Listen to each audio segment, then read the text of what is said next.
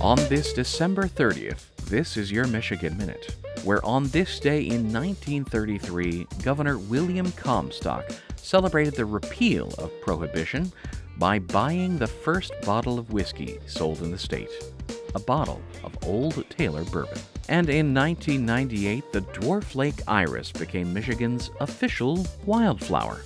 A poll by the Wildflower Association of Michigan had asked citizens to vote for one of six native plants to be designated as the state's official wildflower. The large flower white trillium technically came in first place in that poll.